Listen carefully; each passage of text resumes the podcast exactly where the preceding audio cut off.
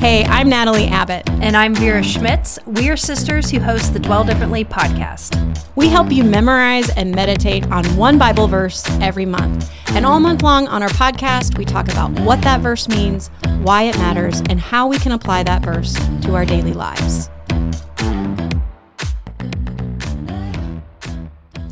Welcome back to the Dwell podcast. I'm your host, Vera Schmitz, and today I am wrapping up our final podcast episode on our verse from April this month. It came from Matthew 28 6a. And these are the words that we have memorized and are meditating on. He is not here. He has risen, just as he said. And so this, this verse, we've memorized it because it is the crux of our Christian faith. It is the truth that matters a lot that Jesus came, he lived a perfect life, that he died, and then most importantly, that he rose again, just like he said he would. You see, from the beginning of time, from way back before humans were even created, God knew everything and he knew that he would have a rescue plan to come and to save us all, to give us a way towards him if we might believe, that we might be made alive in Christ, that we might have access to him if we would just believe this truth that he is not here. He has risen just as he said. Now, a couple weeks ago was Easter. And I want to share this story because I think for a lot of us, this truth is like, yeah, that thing, yeah, I'm a Christian. Sure. Yeah, I believe this truth. I celebrate Easter. Yeah, Jesus rose from the dead. We can say that, which in and of itself is a crazy thing that we actually believe that somebody conquered death. But I'm going to set that aside. Let's just assume that you believe in the past, at one time, Jesus raised from the dead.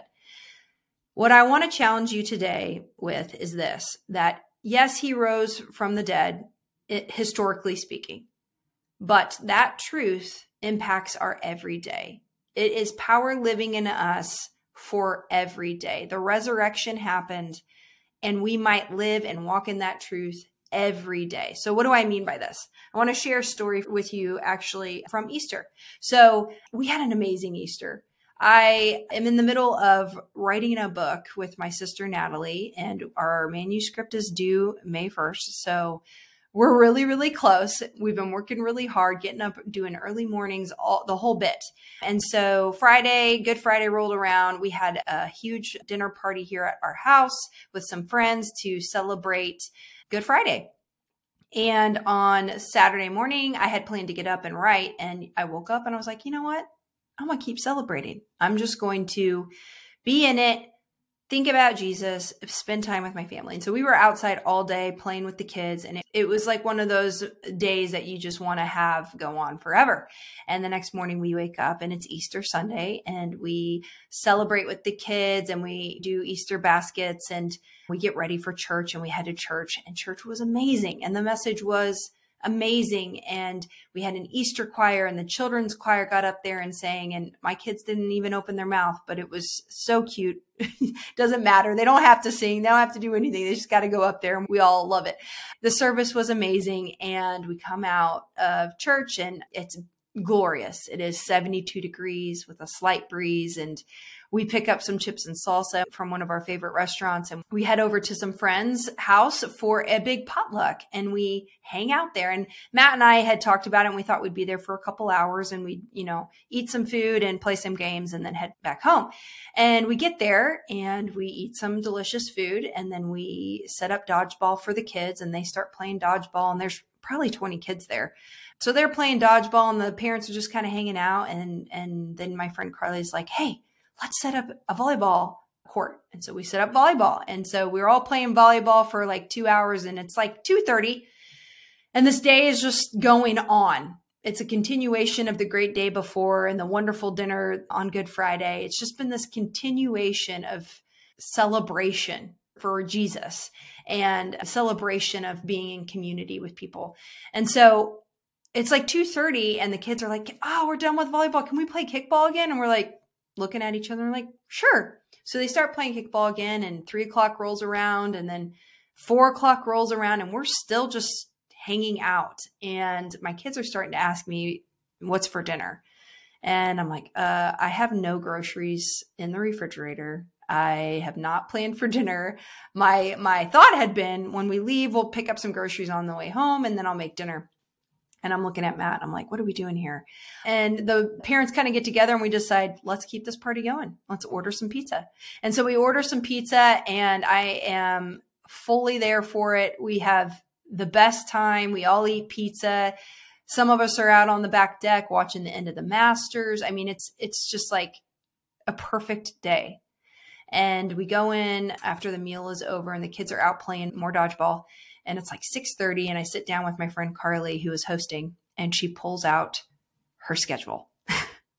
and we start talking about our week and I start to feel stress just like rising up in me because I haven't ordered groceries and I haven't planned for the week and I haven't sent out my text messages of all the things that need to get done for the whole week. And I haven't thought about which mornings I'm waking up early to write.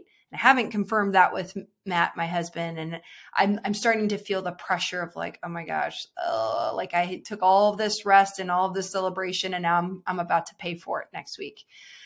And so I, I confessed this to my friend Carly. I'm like, oh, I'm just stressed out.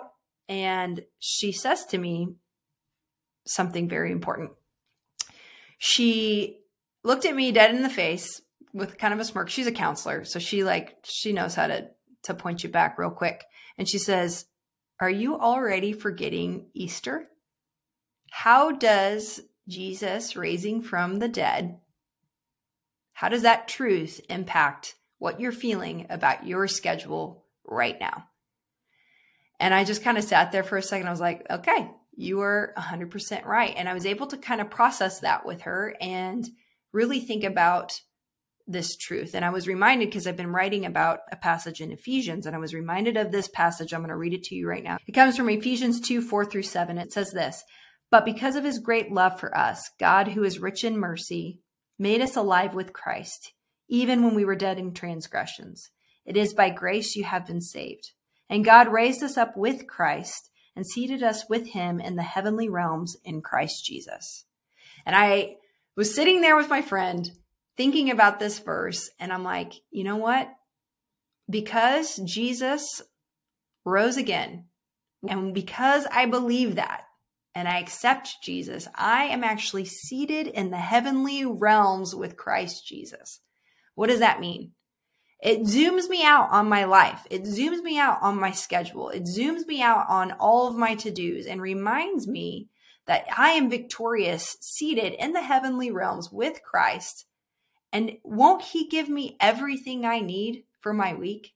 Hasn't He laid out the things I'm supposed to do anyway? Don't you think He's going to meet my every need if I'm seated in the heavenly realms with Christ who was victorious over the grave? It was like this, like smack right there. It just like hit me like, yes, you are right. And all of a sudden, all of that stress and all of the anxiety of like, oh, I got to get all this stuff done, it just went out the window. And then the next day, on the Monday. I woke up with all the things I needed to do and I felt no stress. I felt full trust that God is with me. I am victorious in Christ. He has raised from the dead. He is in heaven now. I am seated in the heavenly realms. And because of those truths, I can walk and be reliant on God and not on myself, which is what I love to do. I love to rely on myself. So, my encouragement for you today is this how are you already forgetting Easter? How are you already forgetting he is not here? He is risen just as he said. Is there a situation in your life where you have forgotten that Jesus raised from the dead?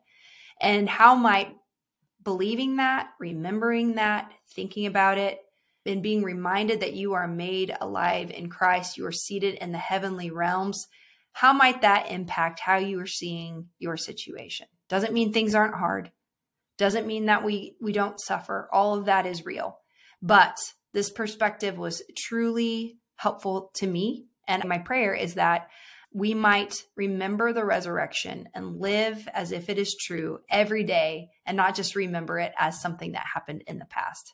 Guys, I can't wait for next month. Our verse is awesome. It's about serving others, and I'm so excited to be here next week and all month long talking about this verse.